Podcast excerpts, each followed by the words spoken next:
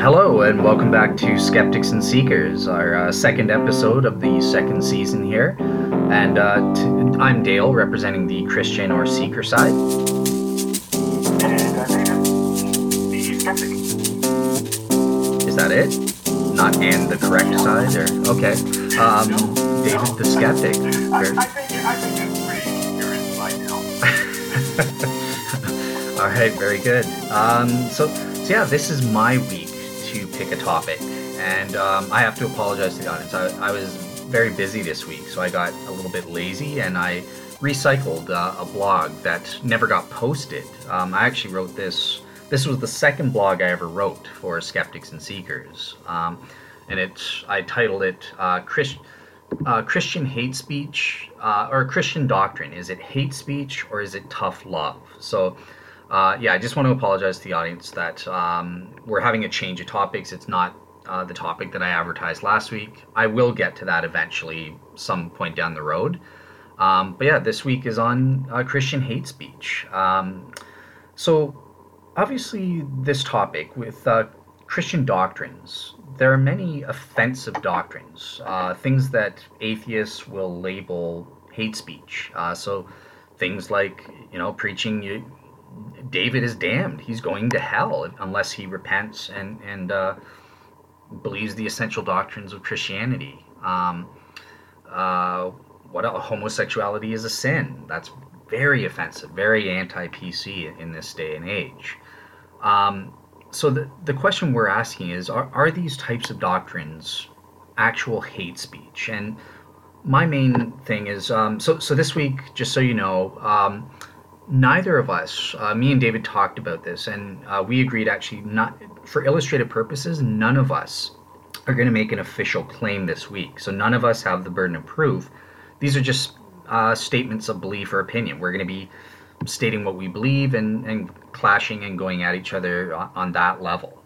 Um, so, so yeah, my my uh, statement of belief or opinion on Christian uh, hate, whether Christian doctrine is hate speech or not, is basically, I think that hate speech from an ethical or moral standpoint has to entail that there is the motivation of actual hatred uh, towards that person or a group of persons or whatever uh, in order to be called hate speech. Um, Christian doctrines can be offensive, but that doesn't make them hateful if they're motivated by love. They could actually be loving. Offensive doctrines could be an example of tough love. When I'm Uh, telling David I'm trying to save his soul, I'm I'm using a scare tactic, that's fine, you're allowed, because it, it's the same way a doctor, you know, they, we use scare tactics and tell people if you smoke cigarettes, that's going to be bad for you, you'll get lung cancer, you'll get uh, all these problems, uh, breathing and that sort of thing. And there's nothing wrong with using scare tactics if it's actually true and there's a motivation of love, you're trying to help the other person, it, it's not out of hatred towards them or used as a, a disrespectful threat, like, you know, go to hell or something like that. Um, yeah, I, I that's my fundamental conviction. And I, I, since we're just doing statements of beliefs, uh, even on a societal level, um, I think it's better if, if we restrain our use of the word hate speech and be much more careful with our, our use or of, of labeling anything that we disagree with as being hate speech, or anything that simply offends us as being hate speech. Um, I think if we made a, a different a difference there, it would actually improve a lot of the problems that we have going on in our culture, where, you know, someone like Bernie Sanders was interviewing some guy for a, for a government job, and he pulls out his statements as a Christian uh, about homosexuality being a sin, uh, and then he says, "I would never hire someone as hateful as you." Um, as a result of that, get out of here. That's not hate speech. How dare you? That he's the one being discriminatory and bigoted at that point. I mean, this, this is our doctrinal beliefs where we have what we believe is divine revelation from God giving us the truth. And we're just trying to help people. The, God doesn't give arbitrary commands. His commands and teachings are for our benefit. So Christians believe they are being loving in, in spreading these doctrines. Um, yeah, that, that's really it for my opening speech. This is going to be a short, a short show. Um, but from my blog, I think that's, that's it that I wanted to get across. So yeah, I'll turn it over to David for the, for the counter. Okay. Um, by the way, uh, I hope everyone appreciates the audio improvements this week, or I'm really sorry that we weren't able to implement the audio improvements this week. Uh, we're trying, trying something. I don't know if we will be able to actually get it done. So at the time we're recording this, um, so it will either have improved from last week or it will not have, and I don't know which is going to be the case right now. But at any rate, thank you for um, long suffering with us uh, for a few more weeks. We we know about the issues, just not able to do anything about it right now. Uh, but it's it's not out of uh, being unaware uh, or unconcerned. Well, well, so, for that, Drew Lyle, at, at least appreciate. Look, we're we're trying to do something here. And it, well, in the meantime, with the few weeks where David's out of commission, we're we're at least trying to do something to improve it for you here. So, yeah. Yeah, and um, and you know, we we want you guys to have a a show, you know, so you can have something to walk your dog to. That is not a euphemism. Um, anyway, so hate speech. Um, should I should I try Seeker Dave? Um, I'm, sure, yeah. I'm, so I uh, I think I'd like to probe a little bit. Okay. Um, before I before I launch a full-on rebuttal. So. Uh, One of the questions that comes to mind after reading your blog and uh, just hearing you recap it, uh, do you believe that there is any doctrine that a person, let's take it beyond Christianity, any person who is motivated by religion could hold, practice, and repeat to someone else that would qualify as hate speech? Any doctrine? Um, so no, I, I think that it, it's a necessary criterion that there has to be um, the hatred as the underlying motivation in order to be hate speech. Now, I'm not saying that doctrines can't be immoral in some other way or discriminatory. Um, but but in, in your sense. Opinion, nothing, as long as it's Uh, based in someone's religious belief could qualify as hate speech. Is that correct? Yeah, that that's correct. Um, e- even if uh, so, so Mormons, they have uh, in their, they deny it now, but in their original doctrines, going back to your criterion for orthodoxy, if we go by that, um, they had racist uh, yeah, doctrines it's against. Actually orthodox. With the Mormons. So, uh, I, I, I uh, agree with you, yes. But I, I actually do agree with you um, on that front, but not just because it's original. But um, right, so so there are clearly, those doctrines are clearly immoral. They are racist, they are discriminatory, and they're in error. They're false. It's not true what they say about black people. Um, however, I wouldn't necessarily, if, if I was advancing that today, I sincerely believe that was true, and I was just saying, look, David, you've got the mark of Cain on you, you're cursed or something like that. If I'm saying that without the underlying motivation of hatred towards you, um, the, the doctrine itself isn't hateful. So, so yeah, I, I would deny that um, doctrines are hateful. There does, there does need to be an accompanying motivation of hatred for it to be considered hate speech on an ethical or moral level. So this is why uh, discussing hate speech and using that term is just rendered useless, because there's there's simply nothing that a person could do or say where both sides would agree, well, that's hate speech, um, because the, the religious person seems to have this shield of, uh, well, it's not hate when I say it because I actually believe it. Um, you know, whereas when you say it, uh, you know, you, you know, you're just hateful. And there's there's simply no way to judge. You know, there's no way for me to judge your motive. I can only judge the words that you say and their effect. And if we're limiting hate speech to having to know the exact condition of a person's heart at the time, then it's it's not possible. I don't think that's actually the legal standard. And Correct. I, I do yeah, think that not. Christians are carving out a a special um, uh, a exemption for themselves. Okay. Are you still being secret, Dave? Like, was that a question for me, or uh, like? A... Uh, yes. Let's okay. think of that as a secret Dave question. okay. Um, so, so I I agree and I disagree with what you just said. So I I agree one hundred percent. There are impracticalities um, with regard, like obviously in a Christian context, it's not a problem. God knows the secrets of everyone's heart. He'll be able to be a just judge.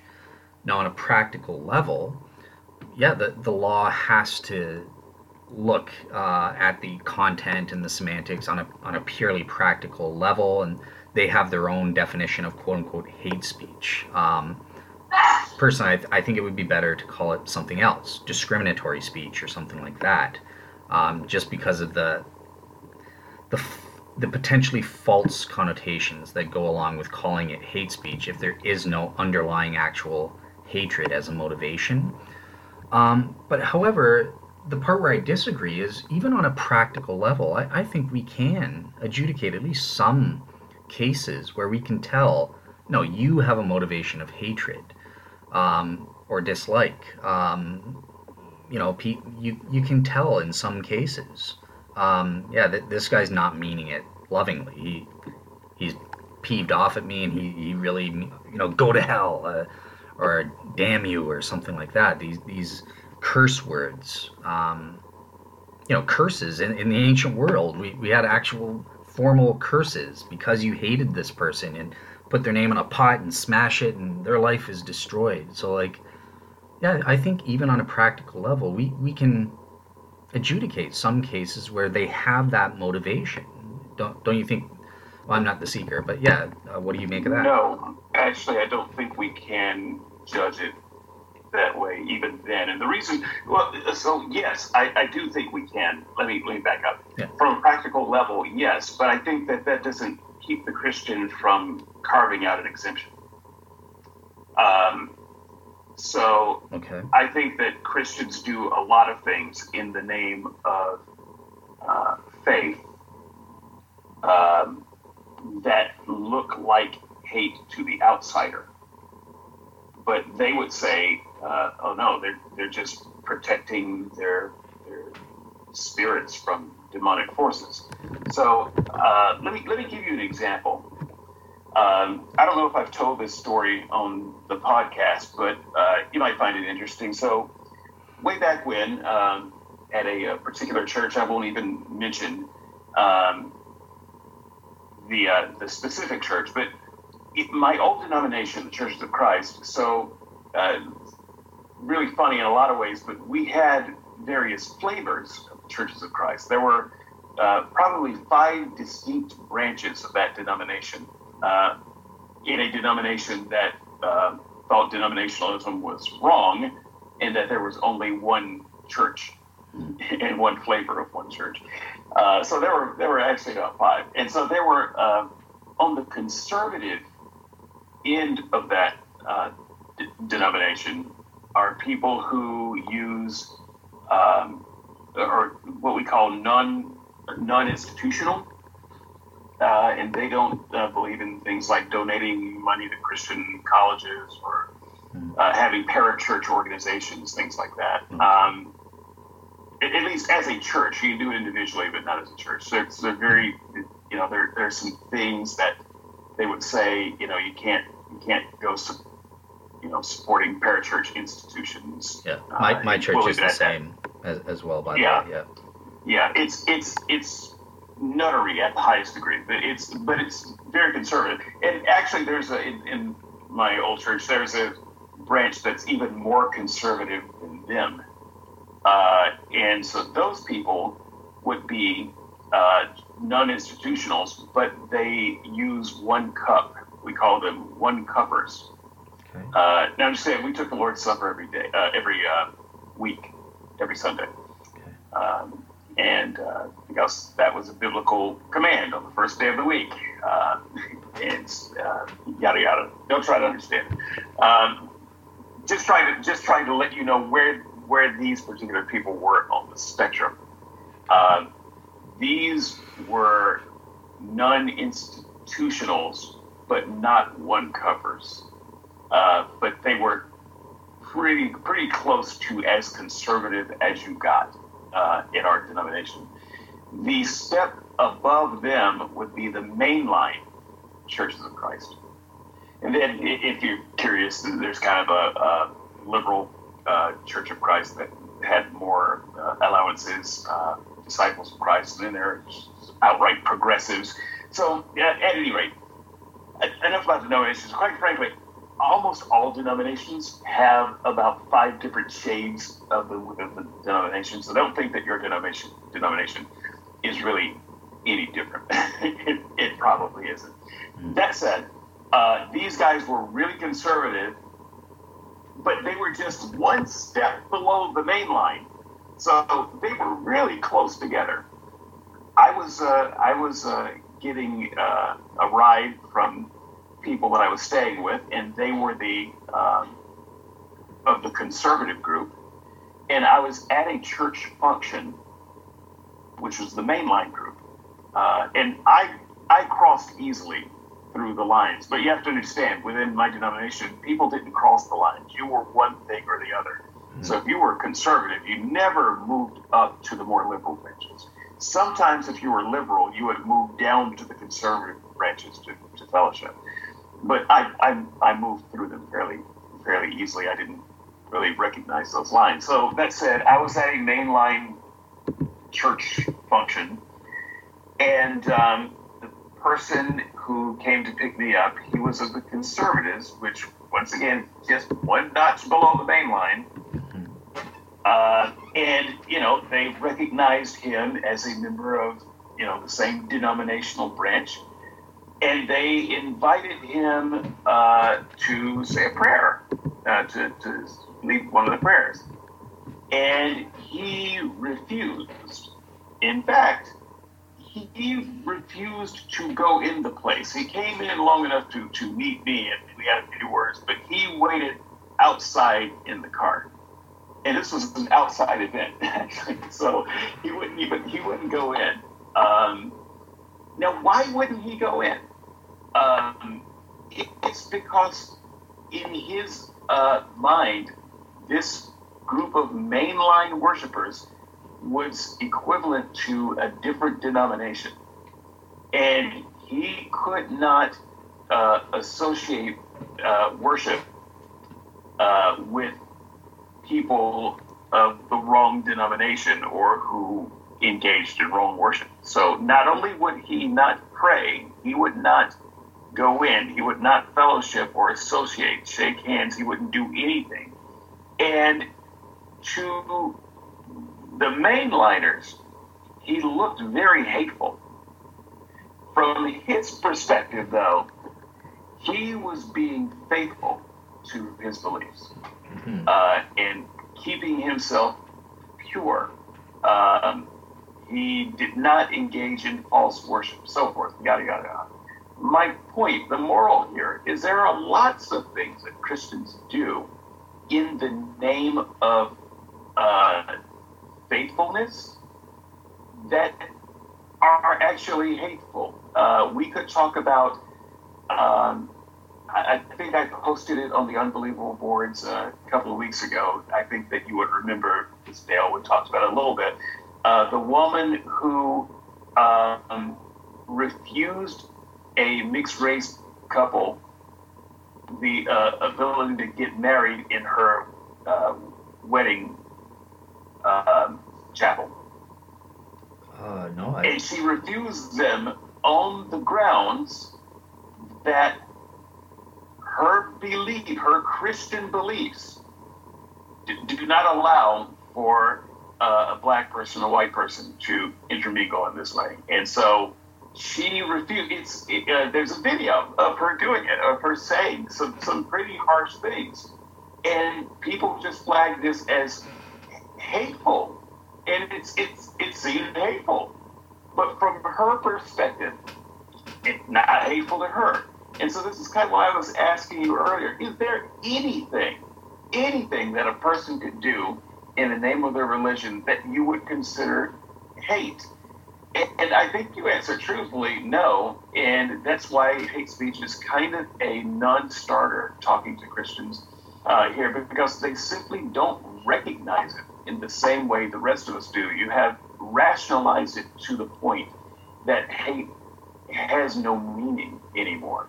And so you can't generalize it and say, well, that looks like hate, and I think that we could all agree that that's hate. No, we can't. Not when you put, uh, not when you get religion involved. You just can't.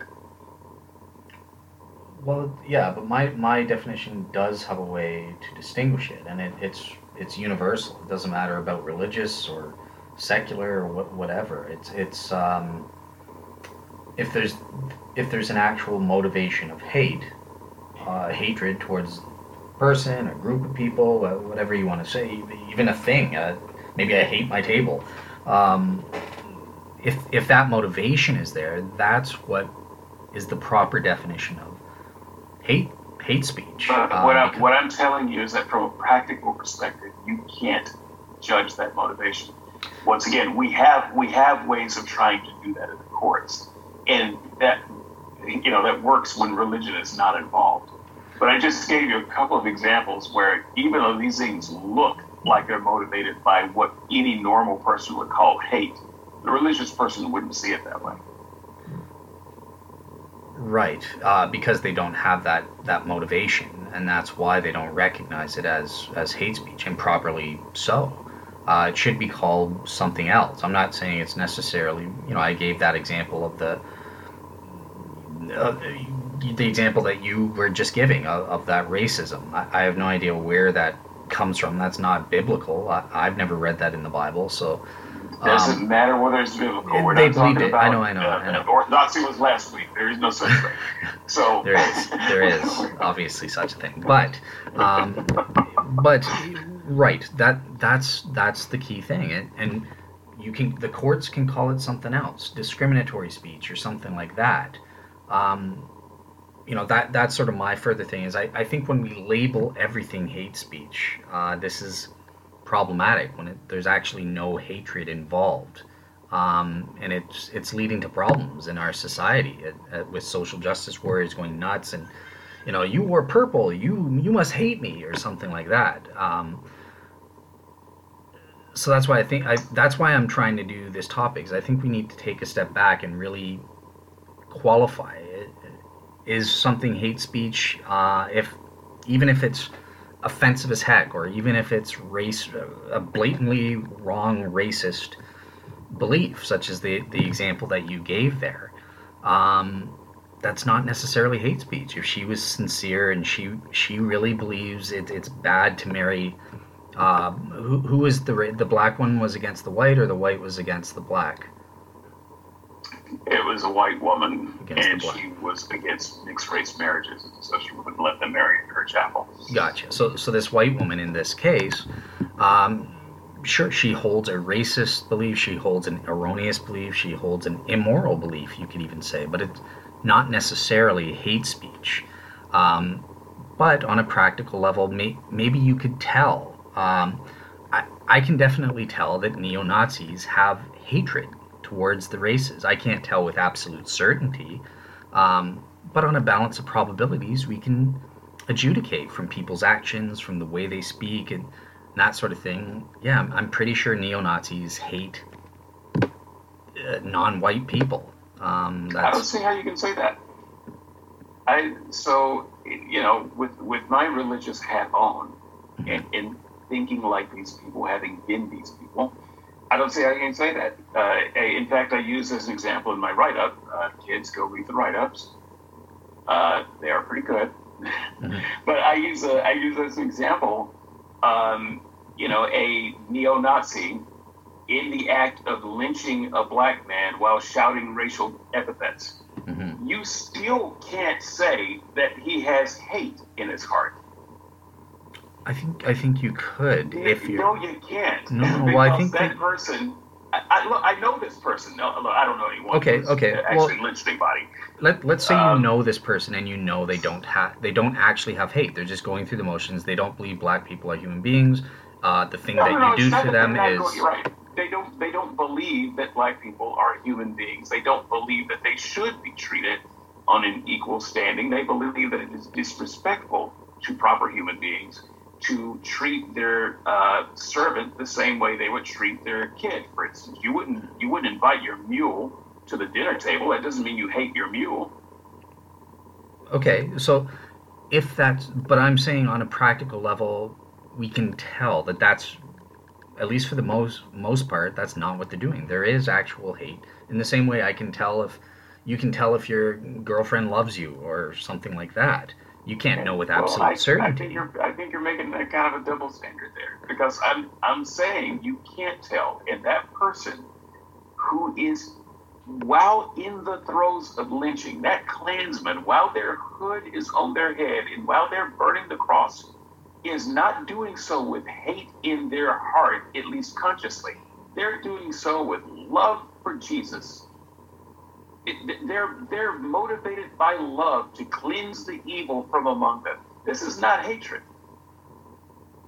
It it depends. It maybe well, there's this hypothetical. Listen, listen, listen. To determine if they say that they who am I? For hate, who am yeah, I? Yeah, who are you to say that they do? I'm a human being who can judge the emotions of other people, not with infallibility, but on a balance of probabilities in a lot of cases. Sometimes we're wrong. And in sometimes. The same way, we should get to judge the emotions of Christians when they say hateful yeah, things. Yeah, and you and do, and to, you do. They don't get to hide behind doctrine. No, no, but you do, right? In exactly the same, and you personally have, um, and so have others on the board against me, for example. I, I've been charged with hate speech when I'm in Mad Dog Dale mode.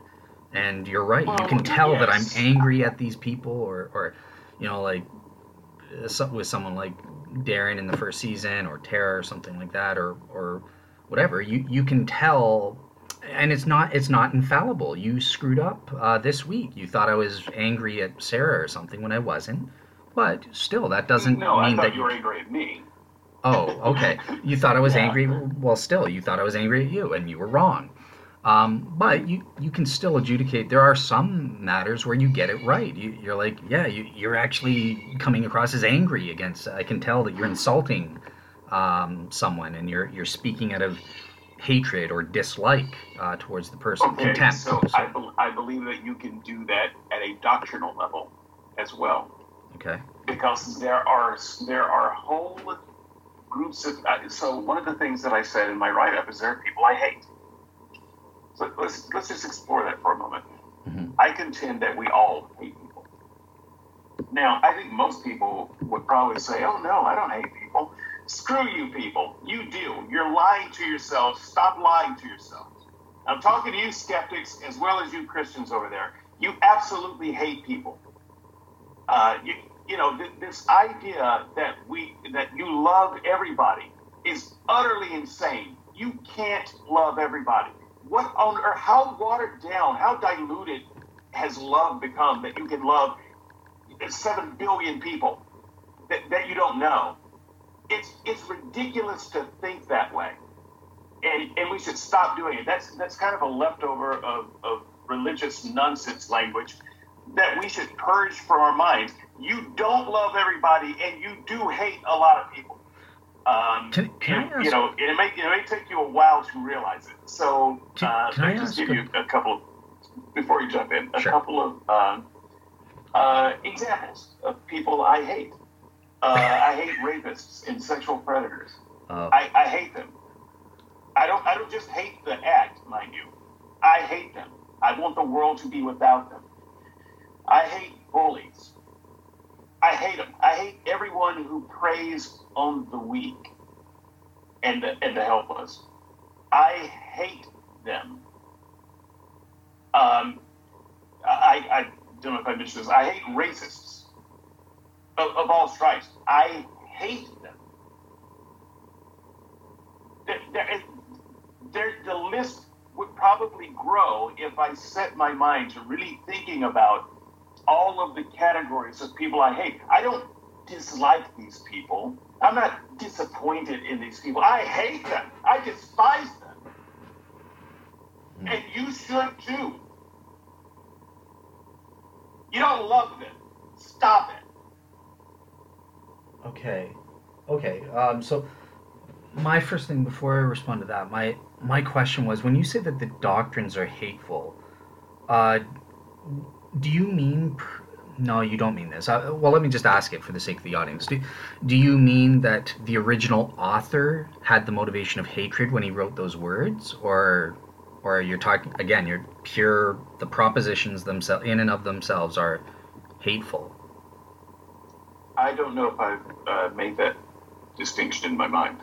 Okay. So if you if you remember to ask me that question later, I'll try to tackle it. Gotcha. Okay. Yeah, I'll... Uh, So, so I'll, I'll let that one stew a, a minute if you give me a yeah, chance cool. to do that. Yeah, cool. Um, um, okay, so I'll, I'll respond to your to your point that you were just saying. So absolutely, it's it's true that Christians, they're not sinless once they get saved. There's a process of sanctification. We continue to struggle against the flesh, is how the Apostle Paul puts it in one of his letters. He, even the apostles continued to sin a- after salvation, and one of those instances could be I, I experience hate towards someone or dislike uh, towards someone. We we know it's wrong. Um, we're sinning when we do that. Um, and I have to confess, I, I, there have been times in the moment um, where I've disliked someone uh, in the comments, or I've, I've have shown contempt. And uh, yeah, I'm I get ashamed when I get called out for that. And and. Because it's true, I'm not supposed to do that. A, a true Christian should be always trying to be perfect and that sort of thing. And that's why I really struggle hard to do better um, in that regard. Um, but yeah, it's it's not permanent. My my overall attitude is uh, I, I'm not. I don't dislike anyone uh, right now. I'm happy with everyone. Um, you know, it's it's. I, I don't sustain the hatred um, or this dislike or whatever for people, including rape, including Hitler, including rapists, uh, murderers. Okay, they're all well, people Hitler's with... dead, and he's not Hitlering anymore. So, but still, it uh, so what? He Hitlered in the past. Past tense is just as bad as present tense. I, I mean, well, not not emotionally. I mean, not unless mm. you're maybe uh, mm. one of the families or survivors of his torments. Uh, it's it's not the same. And this is what I mean by the, the word has become so watered down at this point. For the Christian, love and hate don't mean anything. Um, and so I, I think you've lost some emotional connection. I'm not just speaking you, Dale, you, you emotionless robot. I think Christians have lost the emotional connection yeah. with what it means. Uh, because they have spiritualized the word love and they have tabooized the word hate. Hmm. Uh, so that... Uh, You know, they just don't mean what they would mean to normal people expressing normal emotions. I think that I think that is true, and, and some to some extent Christians do that. Um, even I was doing that when I'm trying to. Is dislike the same thing as hate? Oh, it's okay to dislike someone, but you can't hate them or something. But it's at the end of the day, biblically speaking, I think that you are right that it it's the same motivation actually, and and we shouldn't try to obfuscate. Do, do I actually love Hitler? No, I, I don't think I could say I love him actively. I should. Um, do I even... Um, I'm just sort of am, ambivalent towards him. He was. I know he's an immoral guy and stuff like that, and he what he did was evil and stuff, but... Um, right, but I, yeah, I, think that, I think you have to bring it closer to home to really uh, have the emotional resonance. I mean, I really do, because well, it's very really hard to love or hate anyone in the historical context, because you didn't know them, put it, put and it this. you're you're barely affected by them. Okay, well, I guess this is the only thing I can... There has been at least one person that I can think of where I would say I hated that person. This was pre, before I was a Christian or, or anything like that, and it took me years to get to the point where I was...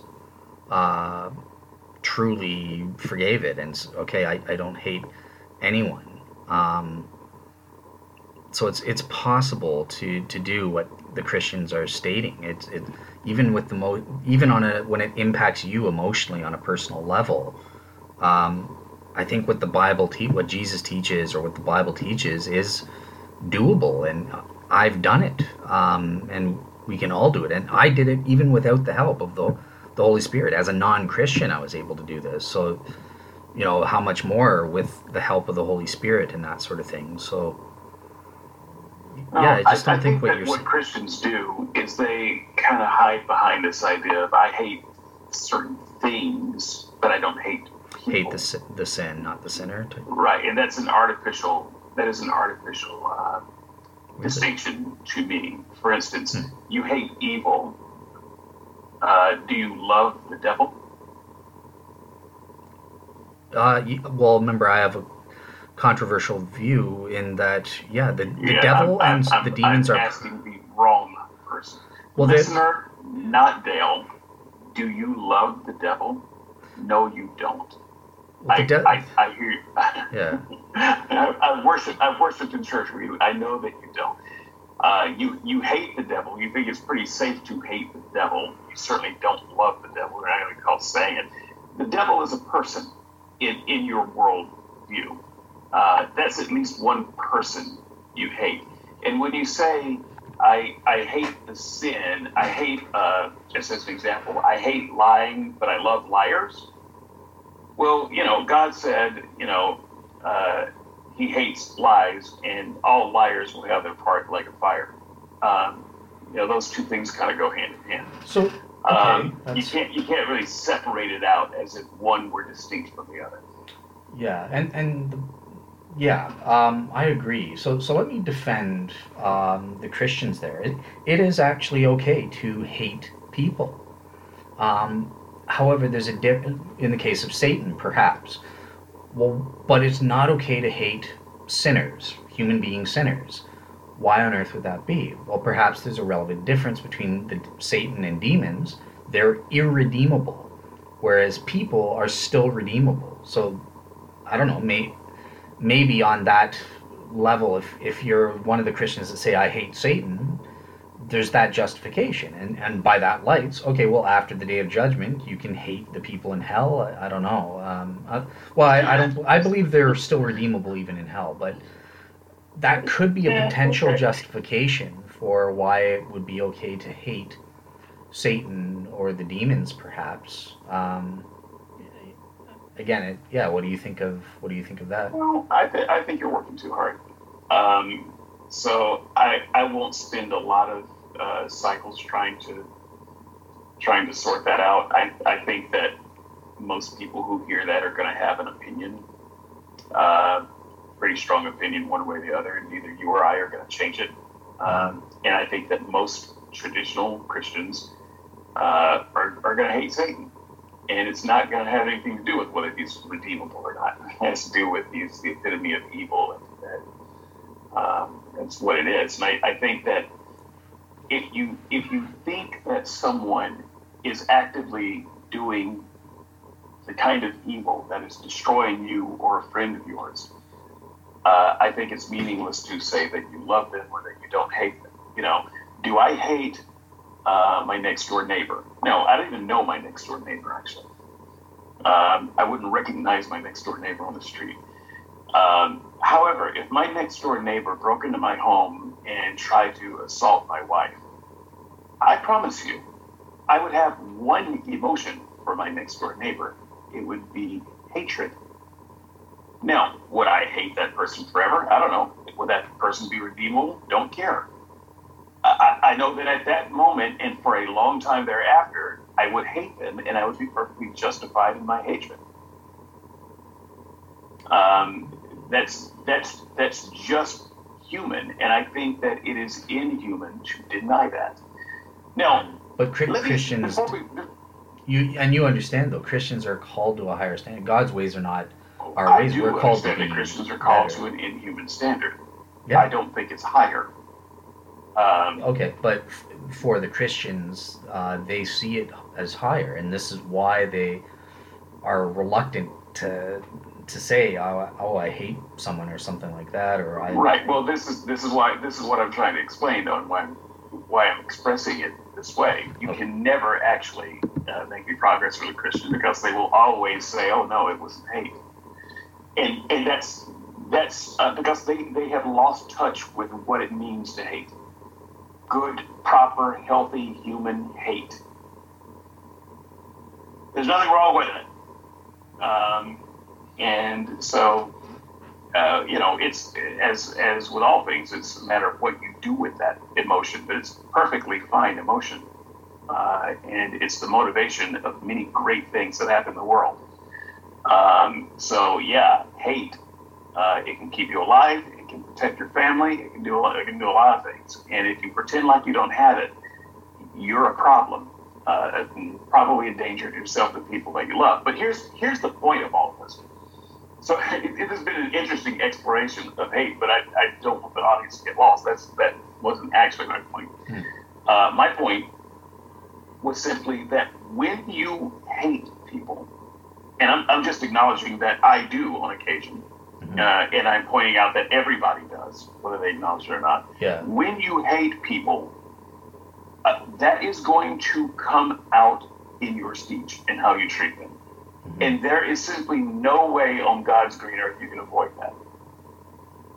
And so the, the idea that, you know, there's some kind of religious exemption carved out for hate speech is, is absurd, because Christians are humans. And as humans, they hate people, and you know, when they treat uh, or interact with people they hate, one of those, some of that interaction is going to very likely be something that uh, we might consider hate speech. Um, and so there's there's just no exemption. You can't hide behind this. Well, I've got this otherworldly morality and the Spirit of God guiding me away from it. B S. Um, so Let, we we all are guilty of hate speech, and and we all need to recognize that from time to time, because we can't do better if we don't. And I'm simply suggesting that some of the hate speech that Christians are guilty of uh, has to do with their official religious presentation, because some of what they hate is uh, part and parcel of the identity of the people that they're dealing with. You cannot hate homosexuality the way Michael Brown claims to without hate speeching homosexuals. Can't do it. Oh, I, I think just as an example. Yeah. Yeah. Um, I well, I certainly can. Um, no, you can't. You only think you can. that's that's part of the delusionalness of Christianity.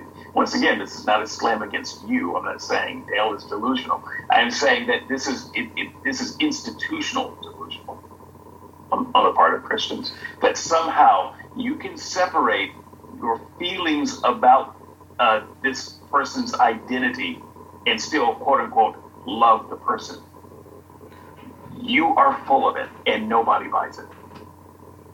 Okay, well, yeah, all I can say is, You're, again, you, you're wrong. You, uh, I'm telling you, is to the best of my knowledge of myself, through introspection, I know you guys don't. I, I am able to separate the sin from the sinner. Now, I don't always do that flawlessly, but I I can do it. Um, yeah, like that. Let me, I've, let me, I've actually viscerally hated a, a certain sin. If you would.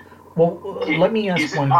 question to you okay, first. Okay. Um, before By the before way, I forget. Listener, it sounds like we're talking over each other. We're we're roboting out with each other, so I can't actually hear you sometimes, and you can't hear me sometimes. We're not trying to. Go ahead. Gotcha. Gotcha. Um, so, just one quick question about something you said previously. So you, you said that hate has value. Hatred has value. It's something yes. that's good. Do you see it yes. as good as love? Is it? Are they on par? Like. You got to have love and hate. They're both equally great things to, to experience, or? Uh, without having thought about it deeply, I would say yes. I would say hatred is just as human as love. And I think that there have been uh, probably just as many atrocities committed uh, from love as from hate.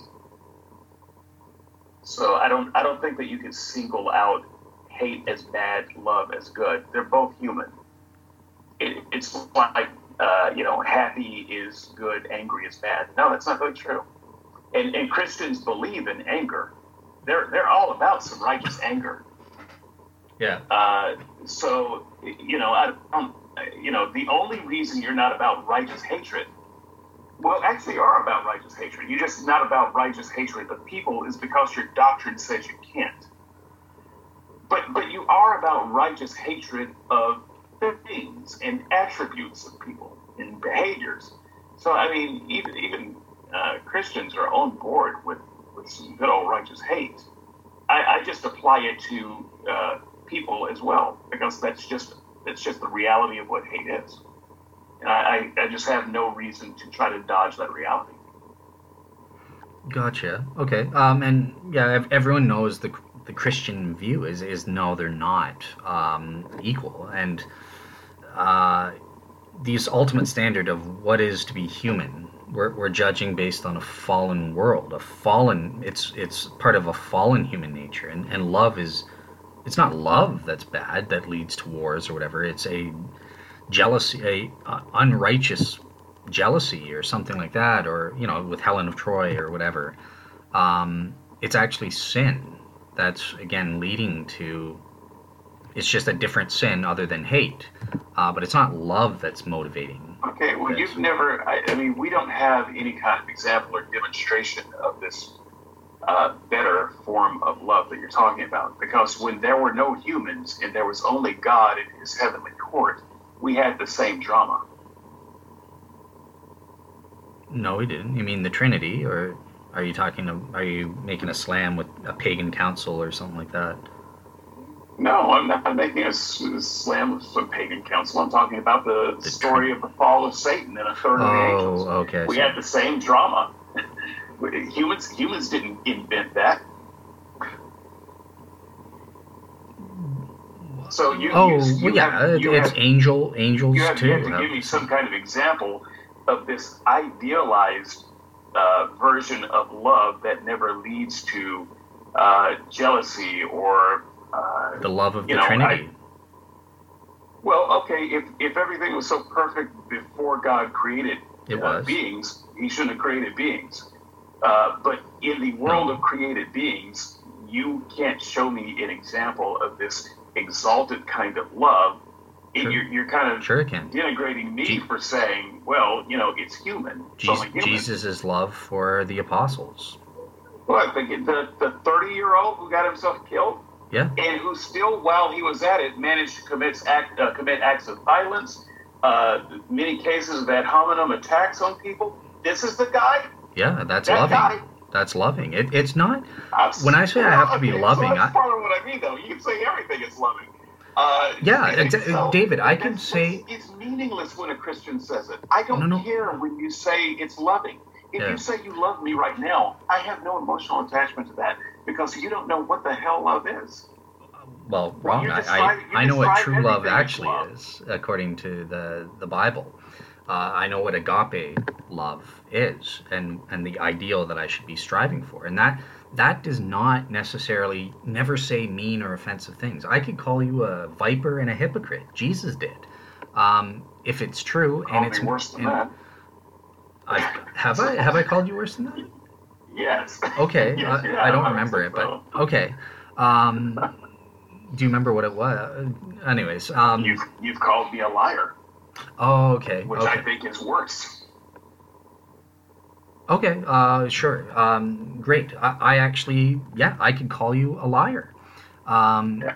yes, so long can. as I'm careful not to mislabel you or something like that. If it's actually true, um, yeah, I'm, I'm allowed to use those offensive words in a loving way. I'm I'm saying it to edify. I mean. I'm saying it to rebuke you, or to edify, or to or to edify you. And if my motivation is not contemptuous, then that is. That's good. Jesus did it. There's nothing wrong with, with doing that. You or... goddamn empty-headed son of a bitch. you don't you don't think I there's a thing as righteous anger? You, look at you with the I, rapists. No, no, no. I'm not angry. I meant that in a good way, in a, in a in the loving way.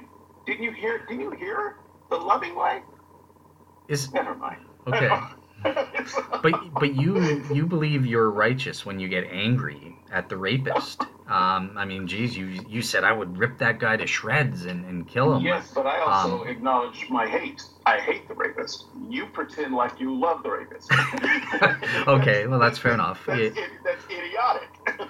So, but it's why it's, I don't listen to Christians when they talk about love. But it comes they, down to the motivation. They, why why am I rebuking you? If I when I was when I called you a liar, there was ass. no there was no hatred. Um, at well, all wait, in my saying that. You're rebuking me because you're an ass, because you think that you have the right in moral superiority yeah, uh, to yeah. tell me when I'm wrong. Yeah, you do you not. Do you you skeptics do that to me and to Christians all the time, so stop. We all have the right to pronounce on what we think is right um, and to, to teach that. I'm, I'm allowed. By the way, when I was saying you're an ass just now, I wasn't angry with you. Oh yeah, I didn't interpret. I didn't even hear that. Um, right, but so what? Your motivation in calling me calling me that word, um, that wasn't hate speech. Oh, you can say ass for Pete's sake. Jesus called people a brute and viper. So I think that's probably worse than ass. I, I don't know. I, I don't know about using that word. It's seen as a swear word by some. So, anyways, snake or donkey, which is worse? A snake or a donkey? I think snake is worse. Snake is associated with demons. Okay. Uh, so yeah, I'm pretty sure you can say ass because Jesus called people demonic snakes. All right, Come we're on. getting we're getting sidetracked. The the point is when you use that word, um, an arse. Ass. When you use, close, close all right, c- come on, pay, pay attention. Uh, when you used that word just now, you were making an edifying point. I wasn't offended at all because I knew it wasn't hate speech. You weren't motivated by hate in saying it. You were trying to make an edifying point by using a, an offensive word or something like that to wake up. You're, you Christians are behaving very arse-like when you when you judge us skeptics or something. I, I think that's hypocritical on your part because you got you guys do it more than Christians on the boards. Uh, maybe I'm hypersensitive to it, but I, or maybe it's just because you, there's more of you guys. But you guys are pompous jackrabbits when you guys are, are judging Christians. Uh, um, I'm sorry, I didn't see it coming out. I can't stop it. I'll I'll stop if it's coming out badly, but uh, um, the the point oh, is that boy. if there's not, this is my weekly therapy session. um, you you get my point. Uh, you weren't yes. meaning it in a hateful way, so I, I would not label what you just called me or Christians as as hate speech. You were. In your own warped and twisted way, meaning that as a edifying point um, out of out of love or likability. I, I assume you like the Christians and I, you don't hate them. Yes, or, and I and I also knew or highly suspected that you would not take it as hate speech. You would not be offended, but that's a, that's a part of the calculus. Okay. Because uh, I am not actually trying to offend you. At least not while we're on the show. Uh, mm-hmm. There, there are times when, uh, you know, I'm going to have to say something that's offensive, um, and, I, and I will usually uh, label it up front. This is this might be offensive. Um, if if I feel that needs to be said in the line of duty here, um, but it is it is not actually my intention to offend, offend certainly not unnecessarily, and um, that's part of the calculus. If I thought it would have offended you and would have been mistaken, I wouldn't have said it. The, the Christian does not engage in that calculus at all. They believe that they can say anything and they're justified um, because they, they have this commission from God to do so.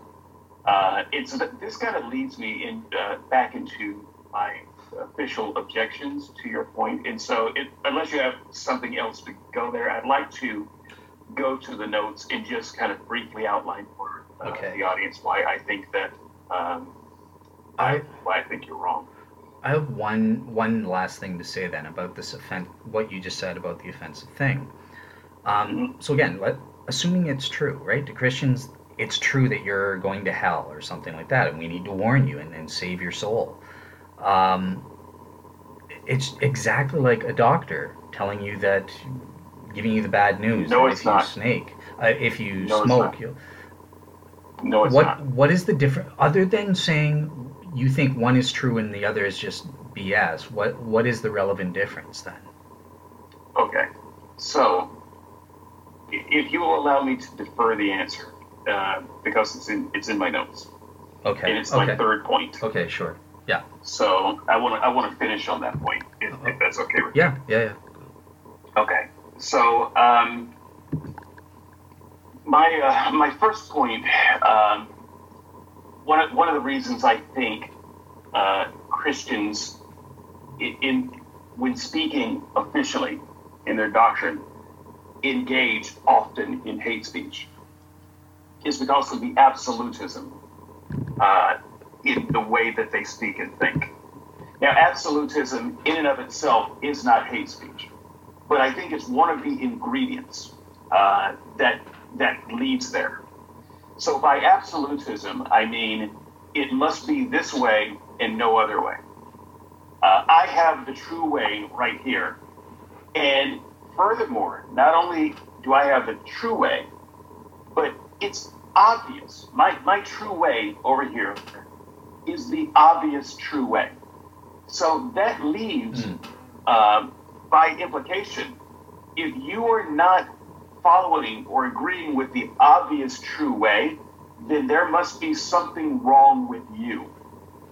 You are purposely uh, suppressing the truth so that you can ga- engage in more sin.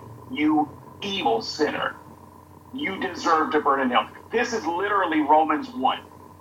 I, I just I just summarized uh, uh, Romans one for you. That's Paul. That that's where that brand of absolutism uh, leads. It, you know, Paul couldn't say, um, you know, while God is real, it's it's understandable how some people may have a hard time finding it. But here, let me help you find it. That would have been the beginning of a very different book. But it began with a kind of absolutism that led very quickly into hate speech and. Uh, Christian Christianity, and in fact, uh, many religions are full of hate, uh, of, of absolutism. You know, another example of Christian absolutism is Jesus. I am the way, the truth, and the is it the uh, life, life or yeah. the light? I life. always get that confused. Life, life, life, life. Uh, F. Life. Okay, yeah. Wait, does anyone else have that problem? By the way, I am the way, the truth, and the. You know, I get that. It's life or life. Life. Anyway. Um, That's that's an absolutist statement, especially the next line. No one comes to the Father but by me. Amen. That's that's a very absolutist kind of statement, and it closes the door uh, on all other possibilities. Uh, I don't remember who it was in the Hebrew scriptures that said, uh, the fool has said in his heart, there's no God. That's an extremely absolutist statement uh, because there's there's no negotiating here. There's there's no middle ground. Either you believe in God or you're a fool. Um, this this leads to hate speech. In fact, I, I can I can't see why this how this type of absolutism can lead anywhere else. Uh, and so, to the extent that uh, religion and uh, in particular Christianity.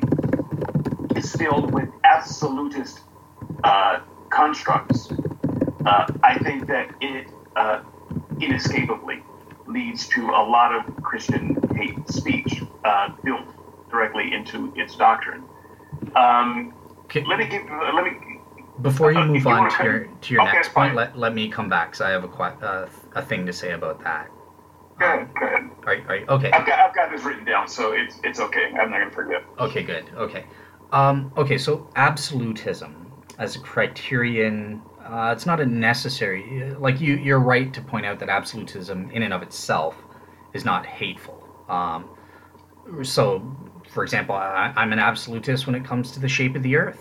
Uh, does that does that mean it's going to lead to hatred on my part towards flat earthers? No. Um, but my, my question for you is, with this entire point... I kind of hate flat earthers too. Okay. Okay. Being uh, perfectly I, honest, I don't, I don't, I don't like them a lot. Okay. I, I don't think they're honest, and I think they're being hurtful hmm. to innocent people. Uh, I, I, I think they're they're committing a form of what I would call informational abuse, uh, and you greatly limit a person's opportunity in this world when you give them the wrong information about how it works. But anyway, um, gotcha. Go ahead. Okay. Um, well, I, I don't necessarily hate um, the the flat earthers, um, but okay. The the point is I wanted to make here. I don't like them. Don't like cool. Them. That that's your prerogative. Um, but um, so your main thing is look. There, there's no negotiating. But why would anyone negotiate with the truth? Let's assume that it that this is all true. Of course, absolutism is a good thing. If it's true and one knows that it's true, I, I would never negotiate with you whether one plus one equals two. It does, whether you like it or not. I don't care what you say. So that absolutism is a good thing, and it it doesn't in and of itself lead to hateful ideas. You, the so person can I can I modify yes. that a little bit? Sure, I'll, yeah. I'll grant you that entire point. I would say absolutism in disputable matters. So uh, it, it, it is not, in fact, a disputable matter that one and one is two. Um, it is a disputable matter whether there are universe-creating fixings. Okay.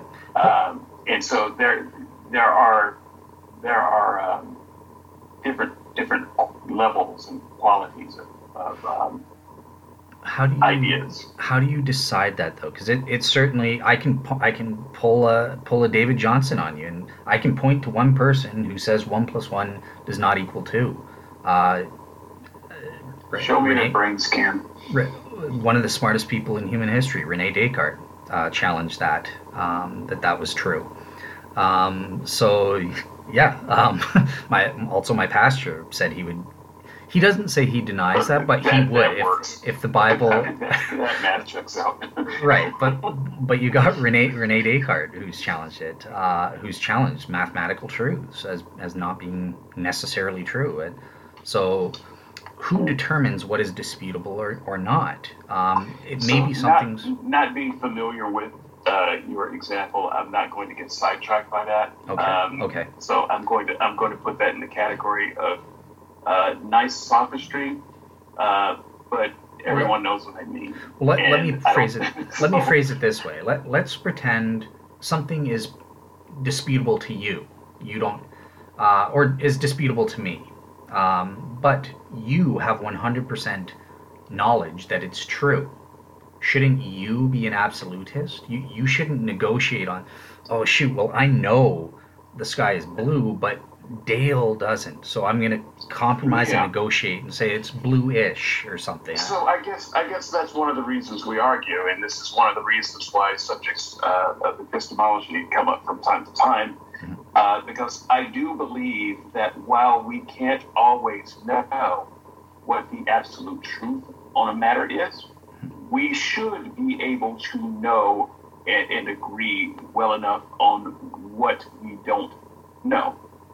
Okay. So I I have a much easier time talking to Christians who can acknowledge uh, that the God question is a, a challenging question, and uh, it it is in fact unknowable. Many Christians uh, would take that position that is it, that it is unknowable, uh, but we have reason enough to take the leap of faith.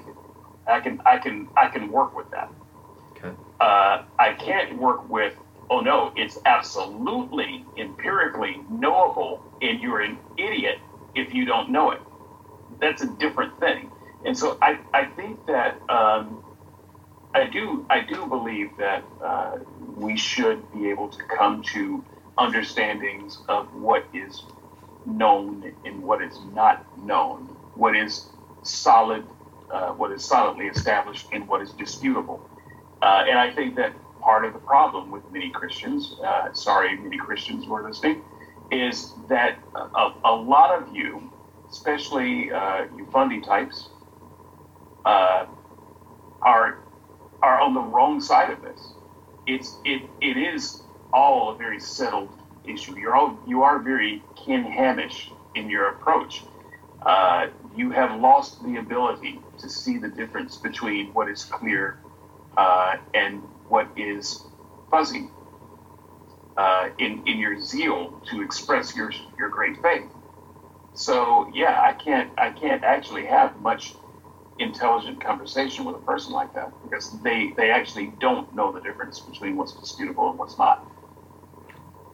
Yeah, but that's an assumption on your part. Maybe, maybe they actually do know that it's... Uh, well, the way you... No, okay, so the way you phrase that, especially with, it's it's empirically... So, for example, I'm going to be coming up with the Leibnizian cosmological argument. Um, and I was delayed delayed on that for good reason because I... I think I've come up with a, a way to combine them. I, I don't think the Leibnizian and the Kalam cosmological argument are, are separate or independent arguments. Um, I, I think it's better to combine them into one form. Anyways, that's beside the point. So, but yeah, so so I'm going to be presenting that that argument. Um, I forgot. I had a point I was going to. Oh, I yeah. So. I don't know what I was going to say. I, I have that argument I was going to present, so we do have a reason, um, and it's it's pretty strong. Um, maybe it's not one hundred percent, but, but, but it's eighty percent. But I don't care if you and think you have just, a reason to believe it. I mean, for my for the purposes of my point, um, you should be able to understand cognitively, if not emotionally, why someone else wouldn't believe it. And and that's and that's I think. a pretty good way to define what is disputable. Um, so, for instance, I cannot cognitively or emotionally understand why someone would not believe one plus one is two. But I can most certainly understand, just as another matter of science, why someone would not believe in string theory. Now, I happen yeah. to be fond of string theory, and I kind of hope it's true. Mm-hmm. Um, but I can certainly understand uh, that it is disputable. Yeah, what I guess, yeah, it, it comes down to the assessments, though, right? Like, if if belief in the existence of God is actually in that category, you're just assuming it's in that category because, hey, the debate's been around. Well, I'm not gonna. I don't know why you you you think that's well, the case. Well, for, for just what I said, you should be able to understand enough of the other side to uh, to know why someone wouldn't believe it. I think that if your if your faith is such that you don't even understand how someone couldn't believe it, then you're on the wrong side of reasonableness. Right. Yeah. Well. Yeah. I, I think that's right. That's part of having being a real seeker. Having an intellectual right to your opinion means that you can understand the other side of the issue, um, regardless of how strong your, the one plus one equals two. I can understand why Rene Descartes denied that. Uh, he's absolutely wrong. He, he's screwed up big time. But um, I can understand how he, why he says that. I can understand why my pastor says that, um, and I, can... I so I don't I don't understand the, the argument. And just, just for the listener, I know this is the second or third time you've heard me say this, but I just want to don't send me don't send me video clips, okay. Don't send me articles, don't try to explain it. I don't give a damn. okay. Okay. Well, here here's my thing for the for the Christian. I, I don't want to understand why they think that.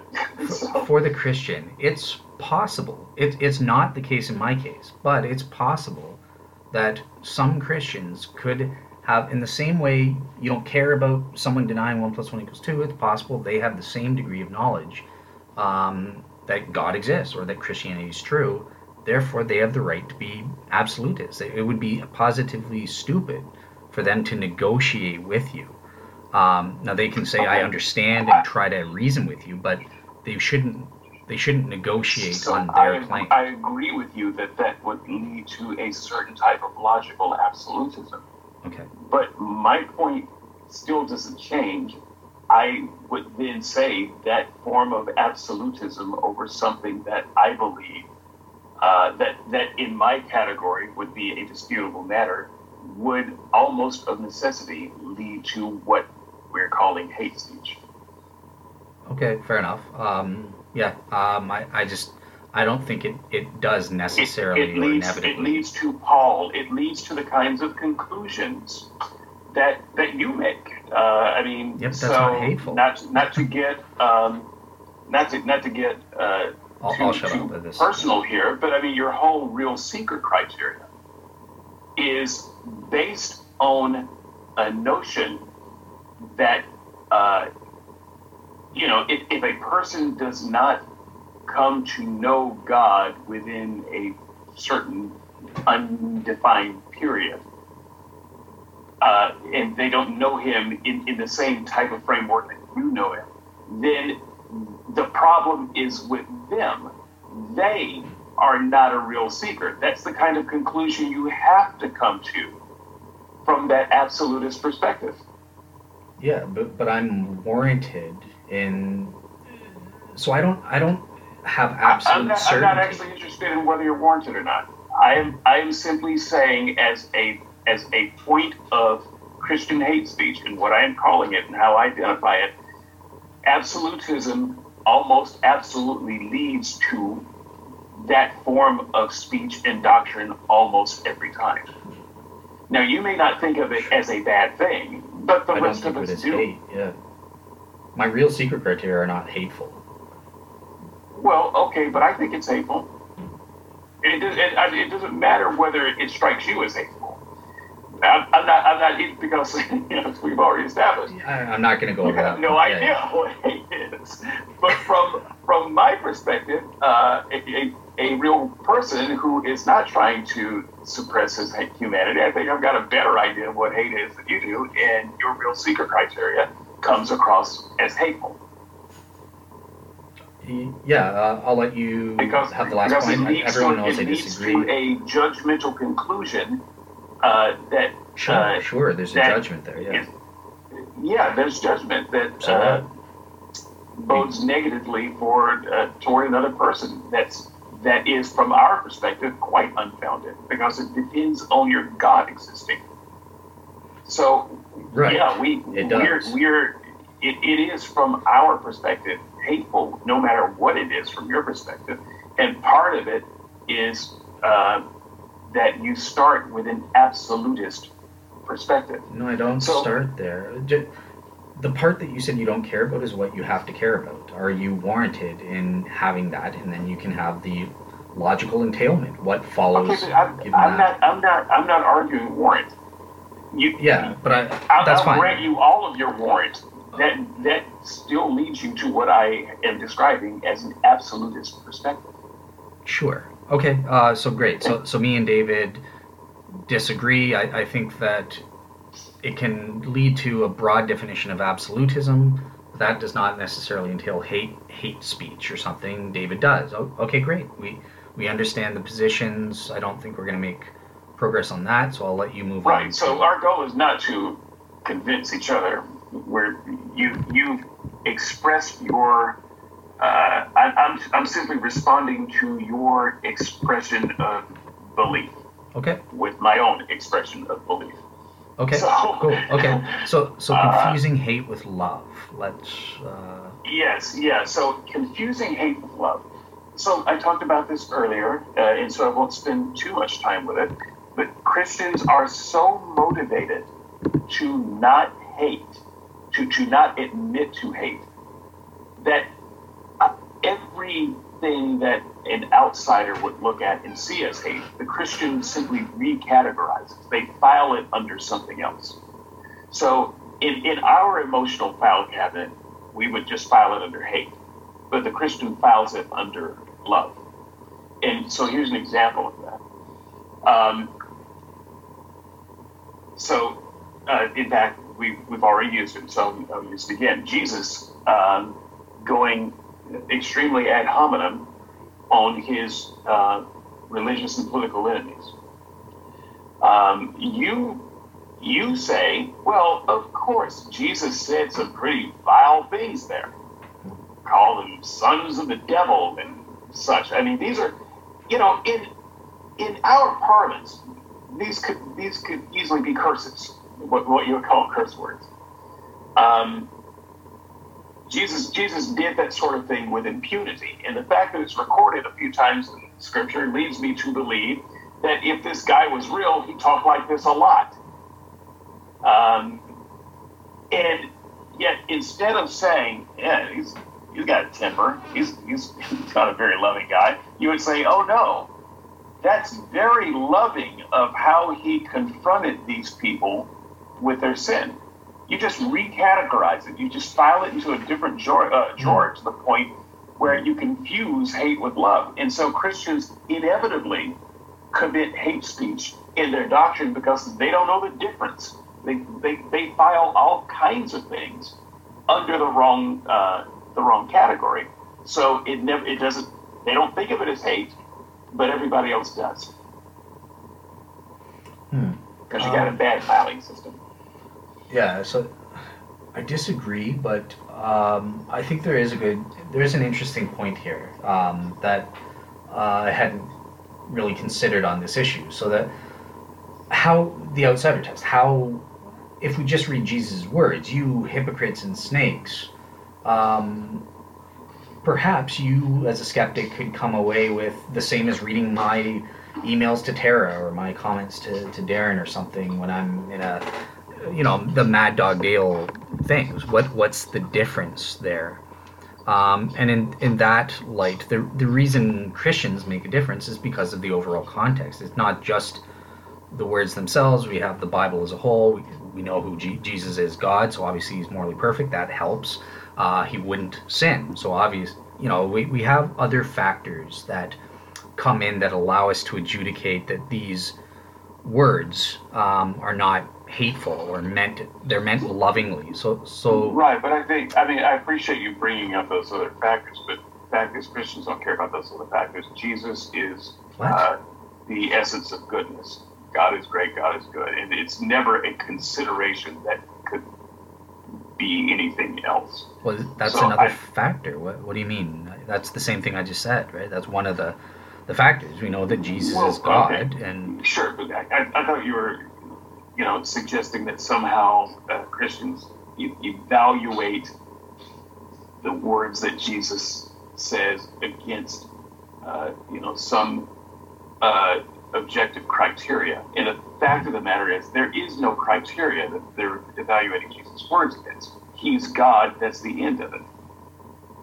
That that is the only criteria that Christians sure. are, are looking at. Yeah, yeah. So I I, never, I would agree that, it, that Christians should should think about it. Like I, I was forced to think about it uh, this issue because of you. Uh, I think about a year and a half, a year ago or whatever, uh, when you're Jesus called the Samaritan women dogs. Um, that yes. that was the particular thing, right? So, so yeah, I, I think Christians should think about what what is the difference if I if I call someone a hypocrite uh, or a dog or whatever, and Jesus says it. What, like, for example, my pastor, when I asked him, I think he's totally wrong. He was like, "Oh, well, we can't do that," but Jesus, he was allowed to do that. Um, yeah, I, I grew up hearing that a lot. yeah, well, I, I don't, I don't believe that. I, I think I am allowed to uh, call you a hypocrite or, or a liar if I have sufficient warrant to or or or, think, or a son of the devil. Or a son of the devil, yeah, uh, I mean, a son of Satan or something. So, so long as my, so long as it's done for an edifying purpose. Um, but yeah, Christians should be mindful. There, there, there may be stuff outside of the particular narrative or text that we are using and imposing onto that text to come to the conclusion. Well, when Jesus said, "You vipers, you hypocrites," that was said in an edifying or loving way, as opposed to Jesus got peeved off and said that the heck with um, the heck with you guys or something like that. He said it in, in, in a hateful way. Um, there might not be a way from the text itself to adjudicate it, so an outsider would be like, yeah, Jesus is a hate guy, a hateful guy. Um, but if there are ways outside of the text that help us adjudicate, such as knowing from the scriptures and, and having warrant that Jesus is God, therefore he's morally perfect, therefore he couldn't, and the Bible itself says hatred is bad, and you know you you shouldn't hate, love your enemies, don't hate them, and that sort of thing. In that overall context, you can say, well, obviously Jesus wasn't, not obviously, but uh, given those well, factors, but it Jesus is, it's, wasn't. It's, it's like it's a built-in get out of jail free card. Jesus couldn't possibly do any wrong because of Jesus. Yeah. More, I guess, morally, I guess, morally perfect God. So whatever he does, got to be good. Yeah. Well, I guess that's a relevant question because, hey, this partic- let's pretend there's no indicators in the narrative either way to tell if it's loving or not. Um, even with these overall factors, you could say, okay, maybe this narrative is just an error. Maybe this is hateful, but Jesus didn't do it, or something. If you're op- if you're not into biblical inerrancy or something like that, so yeah, you would have to. I would ask. I would actually prefer uh, a person said that. Yeah, I, I, I, that would that would actually uh, make for a better conversation than the one that goes, yeah, Jesus said this. Uh, yeah. But it's not hateful, because what what that does is that just turns the whole, that, that turns the human enterprise on its head. Now I don't know what hate is. I read the Bible, I, I just don't know what hate is. I don't know what an overreaction is. I don't know uh, what anger is. Because, uh, you know, I'm looking at this stuff and you're saying, yeah, Jesus did that, but he wasn't angry. But if I saw that in any other context, in any other person, it would be anger or hate or an overreaction. So, um, It it uh, it just becomes a frustrating exercise. You're calling black white and white black, and I'm just supposed to nod along and say, yeah, okay, that makes sense, when it doesn't. Well, yeah, but so the reason I don't, I think that view is, it's improbable that this is an error. Um, why, why don't I just go, oh, well, it's equally possible it's an error? And, and the reason is, number one, we have biblical, theological reasons to think that that's probably not an error, but also secular historical ones. Um, so I linked to Dale Allison last time. It, it, it's more probable, speaking as a secular historian, that whether you like it or not, Jesus said stuff like this. Um, you, you yes. can't deny that. So, oh, no, I agree. I, I agree with you. When I said that I would uh, rather, you know, a, a person approach it that way, I don't mean that they would be approaching it hmm. with in, any kind of um, biblical or, or literary integrity. Hmm. Uh, but in, in some ways, I don't I don't actually care about the literary integrity. I, I care about the fact that they're using this as a framework for their moral um, landscape. So uh, I don't I don't want someone to actually treat this stuff with integrity if this is going to determine how you treat other people. I want you to I want you to interpret it as liberally and as kindly as you can, so that you don't have the kind of framework that says, yes, it's okay to treat people like this and call it good. That's the worst of all possible outcomes to me. Okay. And, yeah, and I guess on the Christian front, it's not. Jesus is God in the flesh. He's our, our model uh, of of how to behave. So yeah, that's that's why I take um, the good and the bad. Something may seem bad, um, but then you need to think about it a little bit more and probe. And we, we do have that way to tell. It, it's it goes back to what is the underlying motivation behind the words that they're saying, um, and we we can judge that. Now, in the case of Jesus, uh, with the isolated context, maybe a good lesson for you is, okay, with a, a written text, we can't adjudicate motives, in the, not even on a balance of probabilities in the same way I can uh, tell from your voice inflection or your facial expression if you're in front of me, if, if you're being hateful or not. Um, we have more indicators when I'm ta- when I'm with someone talking to them in the flesh, um, whereas I should be much more cautious when reading a text and just, this sounds hateful to me. Uh, we can't really get the motivations. Maybe that's the lesson that um, we should get, and then we can infer the motivations based on outside reasoning or something like that. Well, okay. So I'll, I will let that uh, cool. be, but I think I think you see the point that I am making, and uh, mm-hmm. that may be something we hash out a little bit more in the comments. So let me let me. Get to my final point, which I, is where your question lives. I will just say this last note. I understand mm-hmm. you. I understand. Okay. that's something that's something that feels a lot like progress. I feel like we should end the podcast here. But that would be cowardly. And I think there's a some more laughter to be had. Well, this is your favorite. I, I think I, I get accused with this, so so yeah, I don't think you want to miss the next your last point. Yes. So my last point is uh, I I uh, call it uh, Messiah complex. So uh, who does Jesus think he is? He thinks he's God. and, and, and who do Jesus' followers think they are? Well, they think that they are messengers of this God, apostles almost, or prophets in some ways. Uh, that's how they treat it. And so when the Christian tells you that you need to learn about Jesus and that you are swimming in sin and that the end result of your sin is that you're going to burn in hell, they are not doing it as a friend. They are not doing it as a counselor. They're doing it as a, if, if you'll allow me to use this term, Jehovah's Witness. They, they are doing it as a soldier of Christ.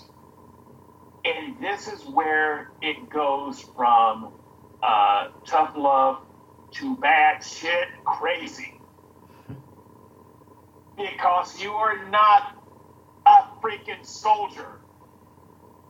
You're not a prophet. Jesus isn't talking to you. You don't have marching orders from heaven. Get the hell out of my face. You have no right to be there. Tough love, you have no position of love to express to me.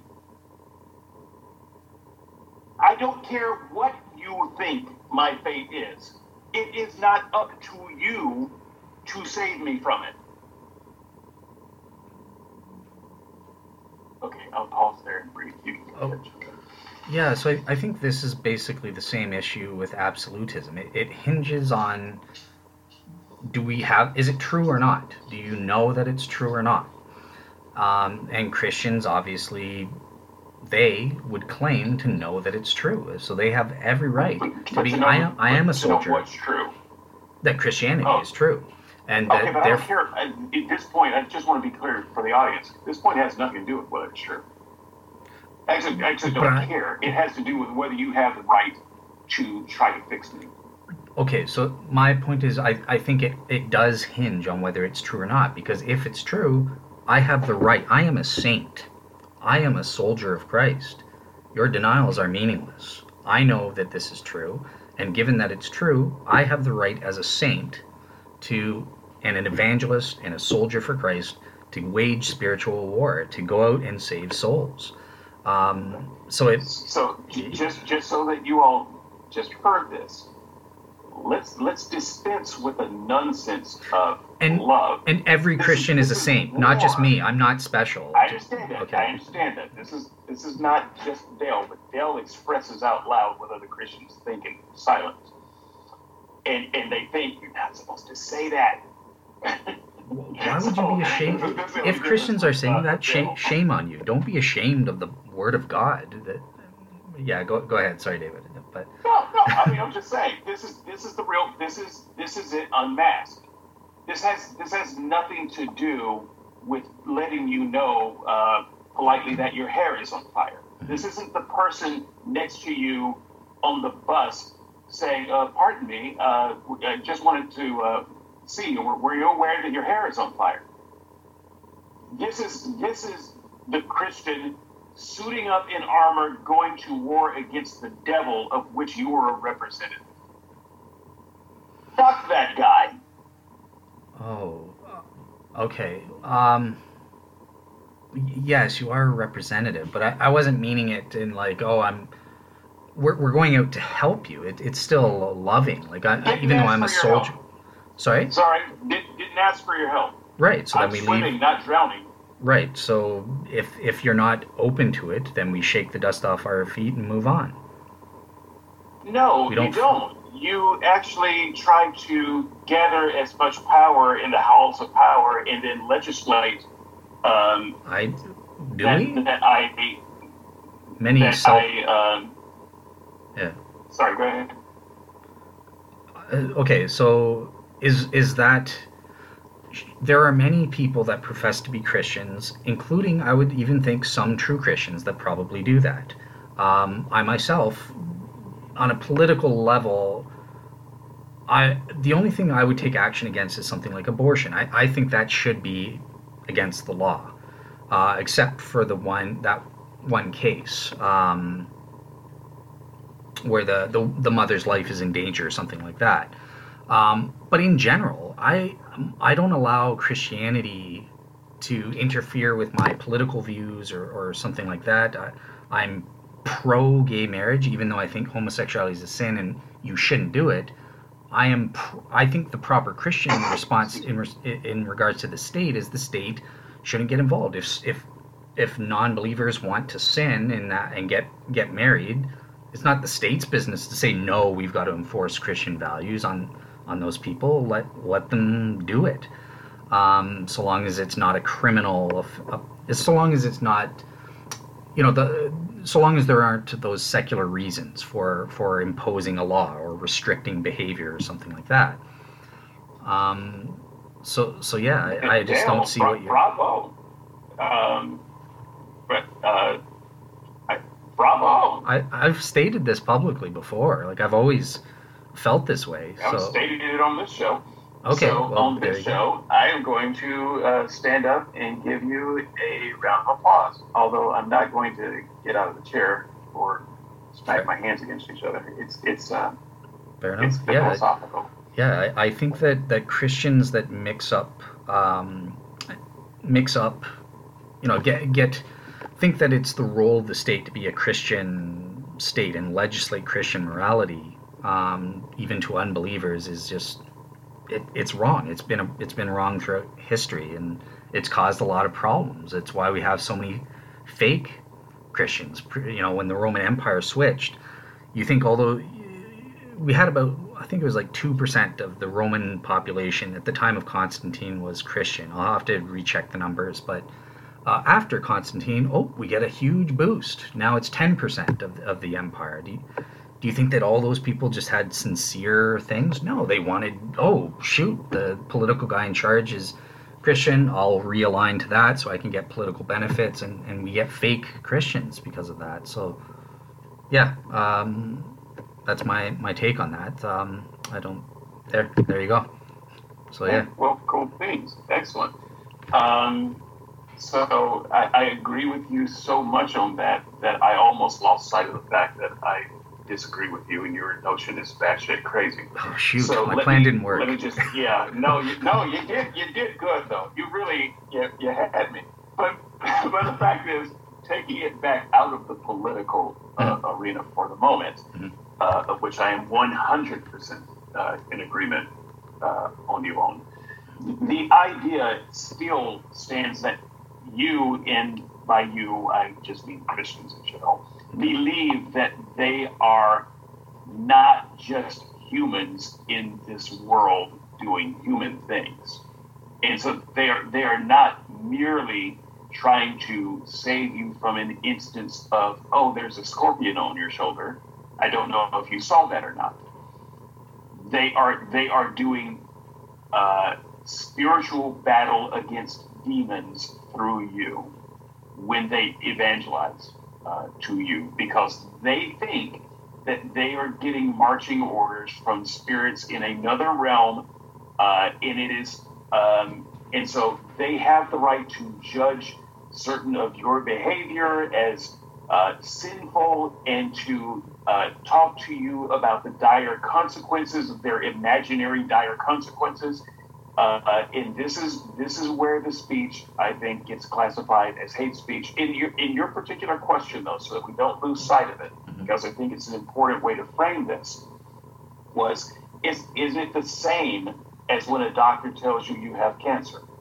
No, no, no. It's not even anywhere close. First of all, uh, when a doctor tells me I have cancer, it will be because I went to that doctor and got an examination by that doctor. So doctors out on the street, just walking around, going to the pharmacy, going to the play, uh, don't actually have the right to stop me and say, hey, looks like you got cancer, buddy. Uh, uh, so they, so I, in the first place, no. Uh, can I, can I just correct something? Place, because you... Okay. Okay, well, you, you free. That's not what I asked you. I, I was very careful the way I asked it, right? Like, so doctors do go out of their way to you. you. Surgeon General's warnings on every cigarette box, you they're warning you in advance. You will get cancer if you smoke. Um, you know, you, you're not going to them. We live for, in America, we have Surgeon Generals. That's, that's the job. We, we we employ that person to do that. They is would it, not is, be doing their job if they didn't do it. Is I it didn't wrong employ to do that, or? A Christian to, to look into my soul. So, no. Not the same thing, not it, even close. But is it? It's the. It is the exact same thing. Like, sure, we have a person that's. You are not hearing me. Not even close to the same thing. Okay, but if if what you're so, saying is true, then we shouldn't have people that whose job it is to tell others what to do. We should just fire the Surgeon General and have. We do no. have people whose job it is to tell them what to do. This this is this is the thing that you're not seeing. Okay, well, God has uh, given we, me the job, and we as a country hire to do that for us because we have decided that that is an important thing for us. We did not hire you, however, to look after our spiritual being. Didn't do it. You, you do not have that job. You are delusional thinking that you have that job. That is a delusion. You're not a doctor. And, and I, I don't give a damn what your otherworldly marching orders are. They, they do not apply to me. And the fact that you think they do, and that you're some kind of doctor equivalent to actual doctors who go to school to be doctors, uh, who then help people who pay them lots of money to doctor on them. You are batshit crazy if you believe that there is even a remote comparison to that. There is not. Sure there is. Doctor William Lane Craig went to school for years to get trained as a theologian doctor. Uh, and, a, and, he, and he should look after your soul if you accept him as a bishop of your soul. I do not. It doesn't matter whether I don't, you... I don't care. No, it does matter. No doctor in the world has the right to barge into my house and forcibly give me an examination and repeatedly tell me that I'm going to die. I didn't choose. Nowhere in the world is that allowed. Okay, well, it's it's it's a. I think most people will see that that's a ridiculous difference to point to. Um, no, I didn't. No, it's not. How is that? No, it's not. That's exactly what you're talking about. Just because you I, are not a. First of all, you're not a doctor. You're not a Doctor William Lane Craig. But let's just, let's just say that you get there. And good luck with that. Um, and I mean that sincerely. So let's, let's say you get there. You're still not my doctor. You're, you're, you're still not hired and commissioned to look after me. God is the doctor, and he's the doctor of everyone, whether you want it or well, not. I don't give a damn if God told you to do something to me. That's that's no different than saying God told me to kill that person. God told me to help that person. I don't care what God told you to do. You don't get to help me because God told you to help me. Well... Look, I, no, there's so no well. No one's no. But I, I don't care if God told you to help me. You don't get to help. You do not have the right to help me. Right. So, so the Bible recognizes that if you're just not in, like, look, um, back with season one. Do you do you remember you were thinking of retiring and you said you've had enough of, of this? I didn't press the issue. If if you had said that that was retiring this moment. No, no, but uh, but I respect it. As a Christian, we, we do respect your wishes. If you don't, if you just don't want to hear it, I'm not going to force. No, David, I'm going to email you every single week uh, with a little Bible passage until you believe. No, if you if you say leave me alone, I, we respect that and we leave you alone. That doesn't mean I, we can't. Don't. I don't. I I don't. Uh, you know, there may be some subset of. Uh, religious people that do, but those aren't the people, those aren't the problems. I mean, the reason I am a an activist is not because of those people.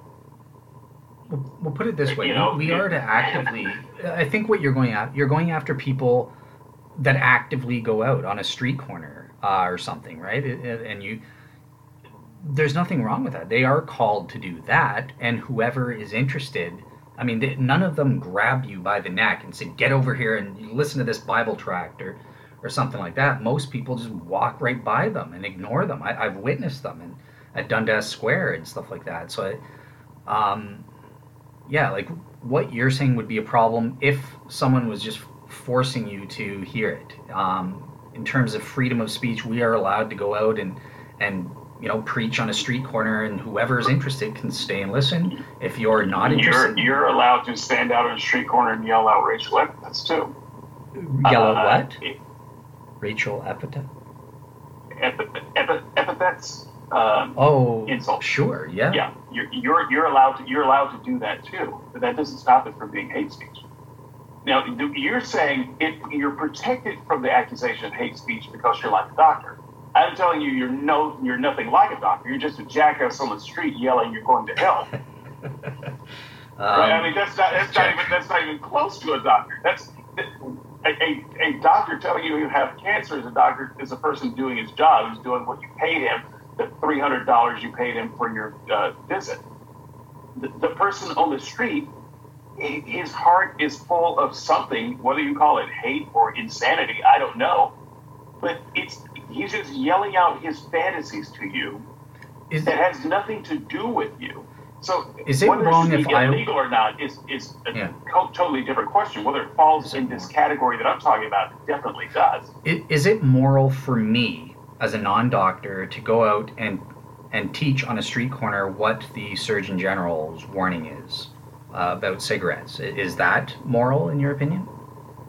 Uh, I think it's stupid. Sure, so I sure. I wouldn't moral, do it. I don't. I don't know if it's a. I don't know if it's a question of moral. But if you if you have made it your mission, for instance, to every time someone you know lights up a cigarette, you're going to accost them and say, "Hey, hey, have you heard the good news from the Surgeon General? Smoking, smoking is bad. It'll kill you. You should put that out." You're going to get punched in the face a lot, and you should. Yeah, um, like obviously in that, I don't. I don't think no. You shouldn't get punched in the face for, for doing that. But no, yeah, you really people should. will say. You, I mean, I would. People, I wouldn't do the job. People but, would um, say mind your. Would do the job for you. people and would, it would be well earned. Well, well, people would say mind your own business or something, right? But I, I've had people come up to me about the environment. They, if you litter on the, the ground or something like that, hey, you, you should throw that. Well, this hasn't. Yeah, that never happened to me, but uh, I've seen videos of it um, yeah. where people will go up to litter bugs, and uh, that's slightly different. Um, because uh, it's probably no less stupid, but it's slightly different because litter is illegal. Uh, technically, you can uh, citizens arrest someone depending on where you live. Uh, so that that is in fact a civil offense that is actionable. And so it is proper action to do that. Now, once again, uh, I, I, I've actually witnessed a citizen's arrest. Oh, I, interesting. I okay. was like three people away from it. Uh, it was, uh, I want to say it was in a bank. Hmm. Um, it was really wild. Um, but and so it's not a thing I would ever do. I'm not, yeah. I'm not. I'm not. I'm not going to do that. But it, as an example, I don't I don't think it works as an example because, uh, technically speaking, uh, yes, you actually can and, and should and have have um, uh, authorization to approach a person uh, who is littering. Yeah, so so put it this way, there, there are ways to approach people, whether it's evangelism in a Christian context or smoking evangelism. So uh, my example is if, if you want to get out, there are people that do stand up on the street corners and protest vaping, for example. Now that I've, in Toronto, we're having a big thing about that. So, or in Canada, because we're legalizing marijuana. Um, so there are people protesting on both sides, uh, saying um, this is bad for you, and you know they they've got their medical arguments and stuff like that. There, there's nothing wrong with sure, that. Sure, and I think and I think a lot of that ends up being. Uh, hate speech. And now, hate I don't speech. think it's bad hate speech. Yeah, not oh, not against the one vaping, but against the tobacco companies, against the uh, companies that are putting mm. this out. I, by the way, I hate those guys too. I hate them. They kill people. I'm serious. Yeah. The, the tobacco industries have killed more uh, than the most ambitious serious serial killer. It, it, more than all of the most ambitious serial killers combined, and they have done so out of a motivation of greed, out of, out of the purest form of evil I can think of. You bet I hate them. And, and when I speak against the tobacco industry, I promise you, it comes from a place of pure hate. Gotcha. And it, and yeah, it's that's good true. Hate. That could it's be... good, righteous hate. Sure. Yeah, so there, there could be uh, hate in some of these protesters as a motivation, right? So supporting my definition, that that would be hate speech. If if, if you were out there protesting against uh, vaping and you had in mind, or against tobacco or something like that, then sure, yeah, that would be you giving hate speech. Um, fair it's enough. Like not, Christians do when they're protesting against homosexuality or condoms and stuff. But not, or not necessarily, any, right? Any number of things. Well, no, but it's it's it so. depends if they have the motivation. So I, I, I personally think from what I've seen that Westboro Baptists are doing hate speech when they say God hates fags. Um, that's that's there is biblical precedent for that. I, I could say God hates sinners because the Bible says that, yes. But it's the so way that they definitely hate speech. But the thing is, when I was a Christian, I just want to put, give you some context. Mm-hmm. I was in favor of the Westboro Baptist Church. And and I could easily acknowledge that it was hate speech. It was just righteous hate speech. Well, yeah, but there's no such... It depends on what your definition of righteous hate speech is, but there's there is no definition. You can't have righteous hate. Um, you, you can't hate homosexuality. Again, I'm I'm don't have absolute certainty, but I'm I'm making a fallible judgment based on some of the videos where I've seen, and it does seem to me that they actually have, or at least some of them have, a motivation of hatred towards the the people that they're going against. They're not just lovingly saying this is wrong, yeah, stop well, it. I, but I understood that because I thought that I thought that homosexual. So I'm I'm giving people some insight into the kind of Christian I was, at least for part of my Christian life. This wasn't true later in my Christian life. Um, so, you know, there, there was a time of development, but certainly part of my Christian life, uh, I would have said that uh, activist homosexuals were very much like the tobacco industry. They were actively uh, trying to destroy society. They're trying to harm people, lure people into uh, an unhealthy lifestyle that was destroying individuals and families and communities. Uh, I absolutely hated them. Uh, and the same would have been true for certain feminists. Um, this is this it, this wasn't me. I mean, I know that people hear this and say, "Oh, you know, what what a, what a terrible person." This this is a large swath of religion. This is what religion teaches us to do. And, you know, whether whether you personally feel that way or not, you're you're just got your head in the sand if you think that that's not mainstream religious uh, thought and, and the natural result of imbibing this uh, religion. Of course, it's going to lead to hate speech and hate ideas. I, yeah, okay, well, I just don't think it, it, it does. It it hasn't, in my experience. You know, the funny thing any... is, walking, when I left religion, there was no lingering, there was no leftover sense of, well, but homosexuals are still bad. No, the only reason I ever thought negatively about someone because of their sexual orientation was because of what I thought God thought. Sure. That's it. Yeah, yeah, I'm the same... I'm the same way. I saw nothing wrong with it, but now I have divine revelation that tells me it's a sin. Oh, okay, it's it's a sin then. It's bad. It's God commanded it, so it must be bad for you. He he doesn't just give arbitrary commands. There are always a reason, uh, justified reason as to why he gives the commands that he does. So whether I understand what what's wrong with it or not, I yeah, there's there it's bad for you. Um, So yeah, that I, I I think I think I think um, you know you stated your case up front simply in about three minutes, and um, I I we've had some good conversation. I stated my objection about an hour yeah and a half. Um, you know the the audience might be tempted to think that I spent more time on my objection than you did on your statement, but. I didn't really. Uh, I just had a simple. Yeah, my my point yes. was really just a simple point, a, a bite-sized point for you guys to. Right. And bear in mind, I didn't do this with podcasts. When I wrote this, there was no S N S podcast. There was just the yeah. blog. So, um, yeah. And, and what the what the audience should know is, uh, at the time of this recording, uh, I didn't even begin working on this rebuttal until I got up this morning.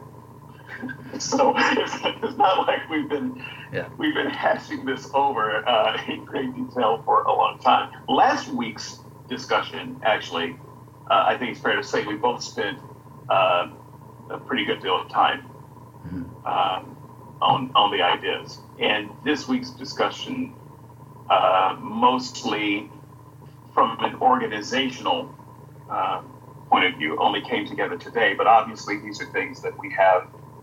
Um, clearly have some thoughts about and have been talking about on and off for a while. Uh, yeah. So yeah, I, I think it was. Said, I think it was good for that topic. For I think it, I do. I, I I do too. I think it was a good topic. I I appreciate it. I'm glad that we had a chance to hash this over without me having to use it as one of my topics. Uh, and once again, I win. So uh, next week. Next, I, I'm not even going to react because I know everyone's going to. So all the what, what skeptics are going to say, "Yeah, D- David won." just, yeah, just, just keep it moving. Keep it moving. Uh, next, next week, prayer. No. Uh, next week. Do I need to say it? Ontological argument. Correct. With special guest, Tony DiCosta. The week after that,